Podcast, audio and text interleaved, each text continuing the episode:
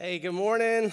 Good to see you. Watching online, up top, Overflow Coffee Shop. Hope you're ready for a great day today. Hey, we're in a series called Knotty, uh, spelled K N O T T Y, a little play on words for you. Uh, it's a relationship series, and we're uh, really kind of centered around this idea of that you tie the knot, now what? Uh, and hey, this is here if you're here and maybe your marriage is doing great uh, I believe these principles will still help you out. If you're struggling in your marriage today, I believe this is going to help you with some tools.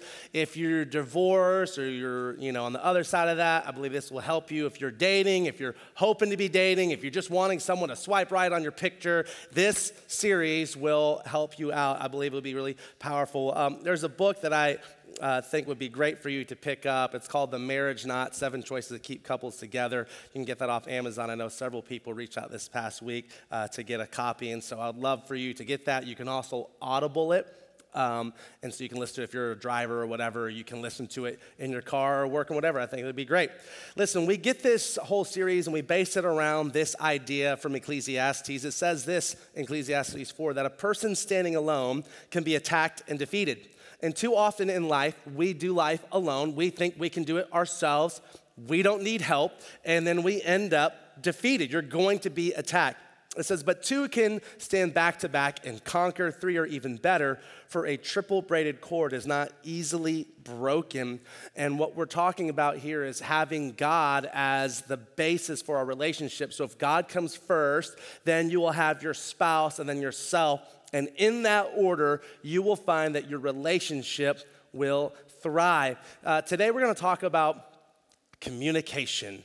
Communication. We're going to talk about talking, all right? And I don't know if, especially if you're like dating or if you're in a dating relationship right now, one of the, I think, one of the worst things to hear from the person you're dating is, can we talk? And you're gonna say no you like you know like things haven't been going well. They're gonna break up with you. This is how it always happens. Can we talk? And i think there's one that's maybe even a little worse than that. It's maybe might cause you a little ptsd is we need to talk. All right, we need to talk. No one wants to be in that conversation. We're like, we need to talk. We're like, no, we don't need to talk. I thought things were going so well. It's been said that communication is to a relationship like blood is to the body. If you remove communication, there is no relationship. I love what George Bernard Shaw says. He says the biggest single problem with communication is the illusion that it has taken place.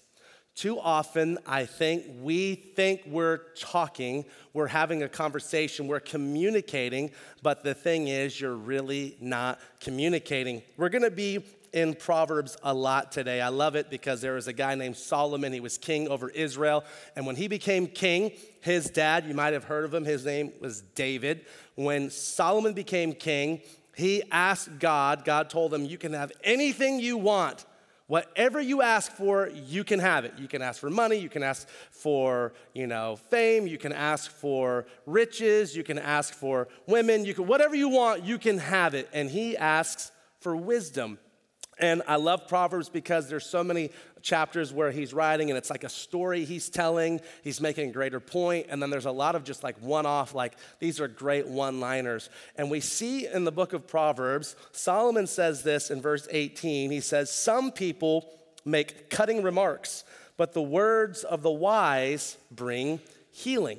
And I think that applies so often in marriages that a lot of times our spouse says something and then we just cut them down right? You ever been around a couple like they're telling a story and there's also like, no, no, no, no, no, no, this is how it was. And it's like, you said that part wrong. This is my favorite part of the story. And then they just kind of cut people down. And a lot of times in our marriages, we tend to cut people down with our words, or we can actually bring healing with our words. The words that we say, the words that we speak can actually bring life in a relationship, but it's all in how we do it. And then there's some people that just aren't talking at all, and you might feel like John Mayer, say what you need to say, right? Like, say what you need to say. That's why he repeats that so often in that song, because he was obviously frustrated with someone he was with at that time. If you would just talk and use your words, right? So, no? You're just gonna leave me hanging out there? Throw a John Mayer out there like that, and you just leave me hanging. That's fine. All right. So, we want to communicate effectively. How can we actually do that? And we're going to see this from Proverbs. I'm calling it seven uh, communication rules for marriage, but you can just call this seven communication rules in general. Applying these seven principles, these seven things, are going to help you be better and more effective in your communication with anybody, specifically in marriages, but if you have friendships with your in laws, with your coworkers, with the boss, with your employees, your neighbors, this is gonna help you communicate better. The first thought is this speak truthfully. Speak truthfully. Now, it says in Proverbs 12, verse 19, it says, Truthful words stand the test of time, lies are soon exposed. And I think a lot of times, uh, too often, we are um, not truthful with what we think. And men, uh, this is setting up, right? Like being truthful. It's like, does this dress make me look too big? Like, no, it looks great. Like, we truthful, not brutal. I'm gonna leave that one between y'all, all right? You there? We're leaving, you. We're leaving hanging. A lot of tension in the room today. All right. Verse 22 says this The Lord detests lying lips, but he delights in those who tell the truth. We need to be able to express ourselves being honest, not being brutal, but being truthful in a healthy way. We need to eliminate the lies in relationships. We need to stop lying to other people, being transparent. And I think, really, when it comes to marriages specifically, a lot of the times that we're talking and we think we're having conversation is just details. It's just details. Um, hey, pick the kids up from here, drop the kids off there. Did you get them from practice? Got to take them to the recital. When's the next game? When's the next thing? We got to go here. We got to do there. Did you get dinner? Well, do I need to pick up dinner? Go to the store and get these things. What things did you not get? I told you to get this thing. And it's just a lot of details in our conversations. We're not really talking, we're just sharing a lot of facts what we need to do is kind of go back to those beginning stages and have an actual conversation. For those of you who are married, when was the last time you actually had a deep, meaningful conversation with your spouse that did not involve work, that did not involve your kids, but was just something that you enjoyed, something that you cared about, something that you were into, one of those types of thoughts? All right, uh, Erin and I, we went out the other night, and we're pretty good about putting our phones up and and uh, not letting our phones be a distraction. I think that's number one, just a great way to connect in your relationship is when you're out to dinner with your spouse, put your phone away. All right, don't be on your phone. Uh, and then it's like, but I just tagged you in this post. Like, right? No, have conversation with each other. So Erin and I were out to eat, and um, I thought to myself, all right, all right, we're going to have conversation tonight. I'm not going to talk about the church. We're not going to talk about our kids. Tired of talking about them. Right? Let's talk about something we enjoy. And here we are having this great dinner. And you know what happened? There was a lot of awkward silence. Because you're like, this is hard to do, right? Like, this is hard to like think of something to talk about it's like, what do you like to do? you know what I mean? Like, it felt like if this was the first date, there's not a second date. You know what I mean? And it was difficult, but then starting to think through and just us having conversation with each other ended up having a great conversation and we had a great time uh, and it was really good one for my soul good for her heart just to have that kind of connection conversation and I think it's okay to lean into that awkwardness a little bit because you want to learn about the other person. Who we are today isn't the same who we were 15 years ago. So if you're married, I would say, hey, have it not tonight. Your husband's gonna be checked out tonight. It's the Super Bowl tonight. Don't pick tonight as the time to try this experiment. What I'm saying is like another night, go out and and you like try to have conversation with each other just about something random, something that you like been dreaming about, thinking about, something you enjoy or like a new hobby or whatever. Like talk about that and just see how difficult it actually is to have conversation. That will show you how much you actually uh, have real conversation with your spouse. Here's the second thought. Be careful with your words. Be careful with your words. In Proverbs 10, verse 19, it says, Too much talk leads to sin be sensible and keep your mouth shut. I love that. That's so good. Like, that's like, sometimes that, that, that's me. You know what I mean? Like, I just need to keep my mouth shut. I don't always have to say the thing that I want to say. I need to be careful with my words. Then you go to Proverbs 15, verses 1 and 2. It says, A gentle answer deflects anger. Harsh words make tempers flare. The tongue of the wise makes knowledge appealing, but the mouth of a fool belches out foolishness. Be sensible, keep your mouth shut. Sometimes it's just best to not say anything when you're talking to the other person. So, a lot of times, what is the tone that you're using with the other person? What is the tone that you use? You know, I try to use the fact that, like, my mom's Korean and, like, in my DNA, I come from a country that is still at war today. All right, my default response is anger. And I try to tell her, hey, this is not my fault. This is genetics. And she's like, it's only half of you. I'm like, it doesn't matter. It's 100%, right? It's 100%. Uh, this is an issue, right? Being careful with uh, your words. And that's a struggle really for me, uh, especially as like my kids get older, my boys get older, and yet I don't want to be harsh and it's hard to be careful with your words. It's hard to say things like in your marriage, and you know you say it, and it makes you feel good in that moment, but then you see their face, and you know you just kind of just wreck that person's day. And once you say something, you can't take it back. Once they hear it, they can't erase it. So, what we can do is choose to say different things today. We can walk down a new path and we can speak life to the person. And that's really difficult, but that means you're gonna have to be careful with the words that you say. Here's the third thought listen closely. All right, listen closely. Not just listen, listen closely. I love what Proverbs 18 says. Uh, it says, Proverbs 18, 2, it says, Fools have no interest in understanding, they only want to air their own opinions. Hey, some of us, we only care about hearing our own voices. The Bible calls you a fool. And then in verse 13, it says, um, of uh, Proverbs 18, spouting off before listening to the facts is both shameful and foolish. How many of us do that? Like, we just go off on somebody before you get the whole story, and you're like, oh, well, why didn't you say that? Like I would have if you would have shut up, right? Like I'm like, all right, I didn't know. I didn't know you were gonna say this part. Maybe I should have listened. Listen closely. Fools don't listen. A lot of times in arguments, we're really not listening to the other person. We're already thinking about what we're going to say.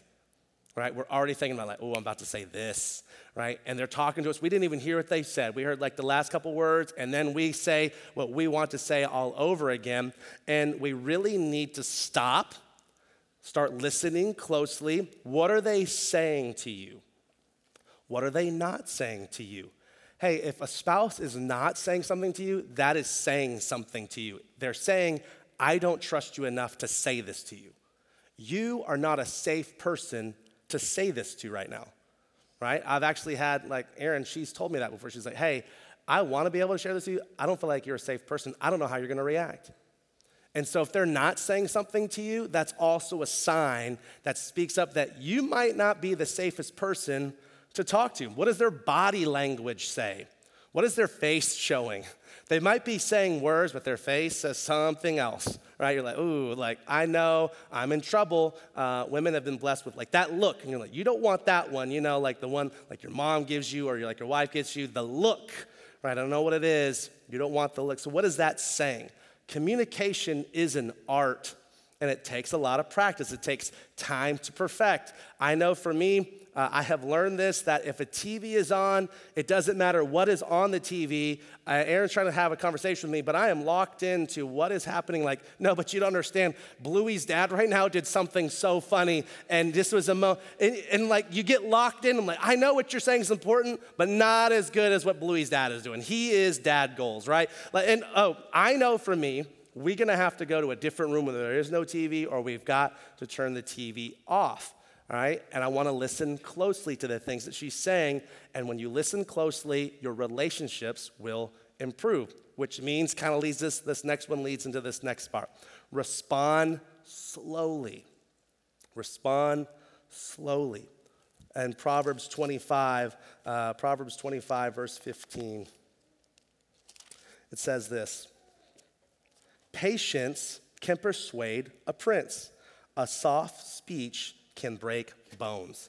Patience, patience can persuade, but soft speech and soft speech can break bones. I love how James, the half brother of Jesus, says it. He says, Understand this, my dear brothers and sisters. You must all be quick to listen, slow to speak, and slow to get angry. I am one of those that tend to respond immediately. Tell me something, I can give you an answer right now. This thing makes me mad right now. I'm upset, I'm frustrated right now. I have all the emotions. And one of the things I'm learning as I'm getting older, maybe it's just because I'm getting tired, is to just slow down. I don't have to say it right away. One thing that I have been doing lately is processing what a person says to me. Like, I know this is weird. There's this thing that we've all been given called a brain. It helps us think about the things that we are told. A lot of times I hear something and I just want to immediately say something about it. And if you've ever been around a person who just speaks their mind, you ever been around like that person just speaks their mind, they're gonna let you know what they think. Uh, I tend to have, I have tended to be one of those people. When you're that type of person, it says, I really don't care what anyone else thinks. I don't care how this makes anyone else feel. I only care about saying what I want to say, which ultimately is a form of selfishness. And so, what we want to do is respond slowly. Consider the feelings of other people.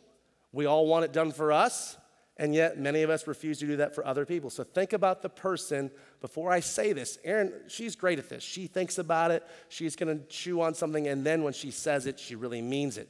Me, I'm just talking. you know, the most words wins. That's kind of sometimes how I live. Like, hey, the most words wins, and I have crushed many arguments that way, but it's never helpful. So I'm learning to listen and respond slowly.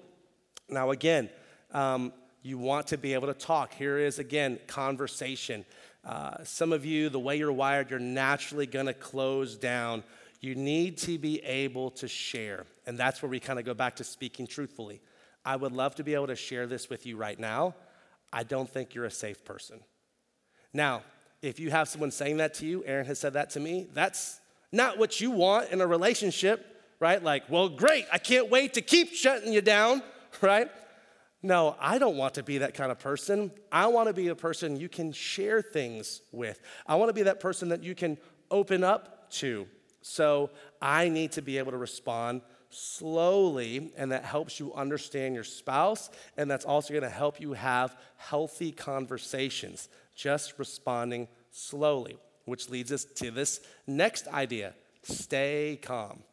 Stay calm. Husbands, here's a marriage tip of the day when your wife is upset, just look at her and say, calm down. All right? I don't know why you're laughing, it works. Just try it the next time. You young married couples, your wife gets mad and she's just upset. Just, hey, babe, calm down. just try it, and then you tell me what happens, all right? But stay, stay calm. Stay calm. Proverbs 14 29 says this says, People with understanding control their anger. A hot temper shows great foolishness. So, controlling your anger says you have understanding, but again, you're a foolish person if you continually allow your temper to get the best of you. 1727 in Proverbs says this A truly wise person uses few words. A person with understanding is even tempered. When you have a short fuse, it hurts the relationships around you. I mean, if you just if you're the type that blows up, it's going to hurt the relationships you have around you. Losing your cool at home does not draw anyone in your house closer to God. And I know like that's difficult for me. Like Erin's great because like sometimes I like I, I get mad, right? I'm starting to like, I'm going all in on this. And she's like, down. And I'm like, woo, all right, I'm gonna come back real quick. We're gonna talk about why it's not okay to bust holes on our wall. We're gonna talk about that in a second. But I'm gonna walk, I'm gonna take a lap, emotional lap right now, and we'll come back. We're gonna circle back to this, right? We're gonna, we're gonna talk, and maybe I can be a little more calm in the situation, but that means we have to understand our triggers. You and I all have triggers, and I know it's kind of like a buzzword in our society today, but you have triggers, things that set you off. What are your triggers? You need to understand that. Is it when you feel let down or unappreciated? When you feel like that, is that a trigger for you to like lose your cool. Maybe for you, you have too many expectations from other people. You had expectations from your boss and your, from your family and from your kids and from your friends, and then you come home and your spouse has expectations as they should, healthy expectations, and then it just sets you off. You have too many expectations from too many outside people. Maybe one of your triggers is you're unable to accomplish a goal. There's a thing that you were trying to do and you're unable to do it, and that's a trigger for you. Maybe a trigger for you is you, when you feel like you've been treated unfairly or unjustly. Like, hey, this situation is just not okay. That's a trigger for you. Maybe it's when you feel lonely or misunderstood. That could be a trigger for you. Uh, a trigger could be when you feel pressure or annoyed or frustrated. A, a trigger for you might be when you feel tired or hungry Sometimes some of you just need a Snickers bar, right? Like, oh, that was uh, that's why I'm frustrated, right? Like never go to the store right before lunch. It's the worst thing to do. It's the worst thing do. You always get hungry. And let me say this, like uh, Erin and I now, like our youngest is seven years old. Uh, but for those of you with babies and toddlers, that is the worst stage, honestly, as a parent. It is horrible, absolutely horrible all right? Because you're sleep deprived, you're not getting a lot of sleep. I mean, conveniently, I feel like husbands uh, can sleep through anything at night. And I'm like, what do you mean? I slept great last night. What did you mean you got out five times, you know, with the baby? I didn't hear the baby cry at all. Maybe if you ignored the baby, the baby wouldn't need anything, right? I don't know. Uh, it's a horrible time, all right? And I will say, that um, I think we were two children deep. It was one of those like times where I didn't hear the baby cry, all right? But we were into glass bottles at that time because that was what was better. And one of them landed uh, on my lip, all right? And I had to go to church the next day, right? So you just ask Erin about that one. It was not a fun night, right? And I was like, Go, girl, you just popped me right on my lip. You know, I'm like, what happened? I fell on the stairs. You know, you go to the thing, you know. It's a difficult time, all right? It's a difficult season, and you have to understand that maybe you're popping off at each other. It's because you're tired. There's something spiritual about naps sometimes, especially when you have them little babies, and it's okay. So understand what is a trigger for you. Erin is great, like she's honestly, she's great at helping me before I take things too far. And hey, I'm not perfect all the time but I am better. And some of you just might need to say, hey, we're gonna, this is a trigger for me. I need to just take a moment and we're gonna continue this conversation in a second. Nothing wrong with doing that. Some of you might need to see a counselor because that trigger goes back to something from your childhood and you need like biblical help to help you push forward uh, to become more even tempered. Some of you just need to work on your anger uh, management and how you're responding. Why is your initial um, response such a short fuse? All right, so we're going to um, stay calm. Here's the sixth thought stay humble. Communication, stay humble. In Proverbs uh, chapter 11, verse 2, it says, Pride leads to disgrace, but with humility comes wisdom. Listen, in a relationship, I know you know this, but it still must be said you are not always right.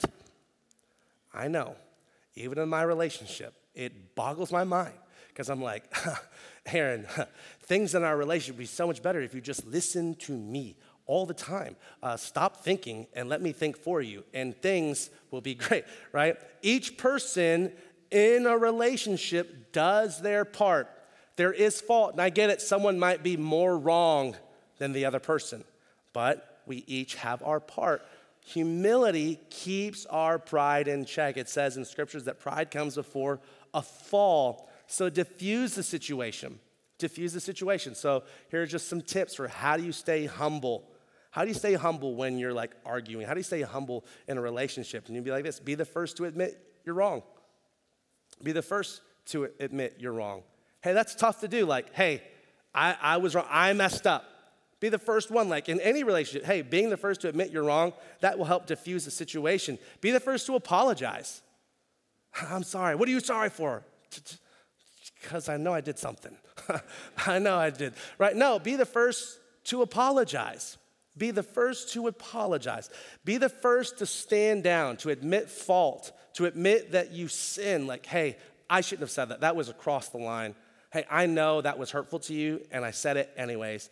Hey, I, am sorry. And then just be the first to fall down. Hey, be the first one to ask for forgiveness. I operate like this. When I go to bed and I wake up, bloop, it's like a brand new day. Everything resets. All the scales reset back to zero. Doesn't work like that for my wife, all right? Uh, she carries over, all right? She carries over any unleft, unsettled situations. And I wake up and I'm like, man, what a great day to be alive today. And I'm like, why are you so crabby, right? Because I left a situation unresolved. So be the first one to ask for forgiveness. Hey, here's a fifth thought um, be the first one to stop the tendency to attack the other person. Maybe that other person says something to you, you don't have to say anything back. You don't have to say anything back. And we'll kind of say it like this like, you don't always have to win, you don't always have to have the last word. Was that part just for me? I have to remind myself, I don't always have to win. Uh, Erin and I, we just had this conversation a couple weeks ago where we were arguing over like the dumbest thing of something that I read about that doesn't affect us at all. But she just had the wrong thought about it. All right? She had the wrong opinion. She didn't have my opinion. And it was a whole argument. Didn't even need to be an argument. And to which she said, We don't have to have the same thoughts. I'm like, I know that. This was dumb. I don't know why I chose to fight with you like that, right? You don't always have to get the last word in. Sometimes, hey, just truthful, like this is just like for real human part. Just in my heart, I know I'm right. And it's okay. Like, I don't have to say it out loud. I don't have to tell her, right? That's my struggle, right? I'm just, hey, I don't have to say the last word. I don't have to. You don't have to say the last thing. Hey, just stay humble. It's gonna help you in your relationship. Here's the last thought get help when you need it. This one I'm uh, the most passionate about, but get help when you need it. it says this in Proverbs 12 15. Fools think their own way is right, but the wise listen to others. Too often, we think we know what's best. We don't need anyone to tell us what to do. We know all the answers. We know where to go. We know what to say. If people just listen to you, if they just think about it, you don't need help. And the Bible will call you foolish. Then Proverbs 15 22 says this Plans go wrong for lack of advice. Many advisors bring success. Then it says in Proverbs 25 12, to the one who listens, valid criticism is like a gold earring or other gold jewelry. All right? In other words, you can't do it on your own. You need help. At Cornerstone, I pray that we're always a church where it's okay to not be okay. I don't want the Instagram church where we're like, bam, look at us, we're all good, but then really we're struggling behind the scenes. It's okay to be real, it's okay to have struggles. We call that being human. We all struggle. We're all gonna mess up. There's gonna be times, the longer that you're here, where like your season of life is not gonna be your best season of life, and that's okay. For the longest time, I listened to the lies of the enemy that said, You can fix this. You don't need anyone else helping you. Hey, you don't need to talk to people about this. People will judge you, people will look at you differently. Don't tell anyone anything. You can do this on your own. You don't need help. Hey, you work for a church, you can't ask for help. And I listened to those lies for so long that it almost cost me my marriage. But it's been uh, over six years ago, I finally reached out to a friend. He's a biblical counselor. I said, Hey, man, uh, I need some help. We need some help because I don't think this thing's gonna work. And through counseling, I realized that we felt so far apart, but the reality was we were so much closer than I thought. We just needed help. And it was the greatest thing that we've ever done for our relationship. I'm not saying that we have the greatest marriage. What I'm saying is it's stronger marriage. It's more grounded than it was over six years ago. You need help. Now, let me say you need the right kind of help. We live in a society today in America that um, is very self help, self care driven. All right, now listen, you should take care of yourself. All right? Some of you, yes, like you should take showers, you should take care of yourself, you should eat your, all the appropriate things. You should take care of yourself. But American psychology and self care is a bunch of garbage. All right? It's feeding you a lie, and that lie is ultimately gonna push you away from the thing that you want the most. What you need is grounded, someone who like knows scriptures, a, a, a, biblical counselor who can walk through life with you, who can break it down. Why? Because we want our roots to grow down deep into Christ so that his love will overflow through us. You don't need world psychology to do that. The answer is not medication. You might need it, but you need someone who's going to be grounded in the scriptures, who's going to help you move forward in your life. So the question for you is simply this is what you're doing right now working? Hey, is, if, is, is what you're doing right now, is it working? And then specifically for your marriage, is how you're communicating with your spouse working? If it isn't working, then it's time to do something new. The definition of insanity is repeatedly flipping a broken light switch and nothing is changing if you're in the same cycle of your relationship and it's the same thing over and over and over again, it's time to start doing something different. So, which of those seven things do you need to work on? Which of those seven principles, those seven rules? You might say, I need to do all seven of them. Don't overwhelm yourself by trying to do all of them at once. Just pick one thing. Pick one thing and work on that. Maybe for you, it's staying calm. Maybe for you, it's listening closely. Just pick one and begin to work on that. All right? I think a lot of times it just, and I think this is just American culture. It's like we're gonna show up to church, like, hey, they're doing a relationship series, uh, and we're showing up for a couple weeks, and you're like, you know what? I went like for a month and it didn't work. God didn't work, it wasn't real, and then you leave.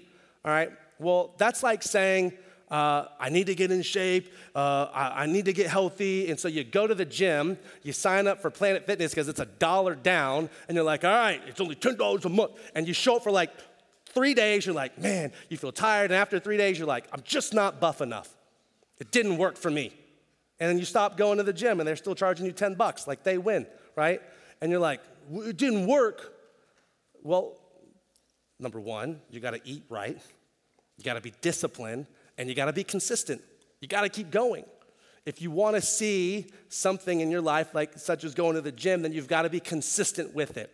You got to continue to work out. And over time, you're going to see that the process changes and you will change. The same is true for your relationship.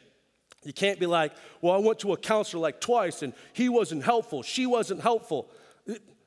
You got to go more than twice. You got to be consistent.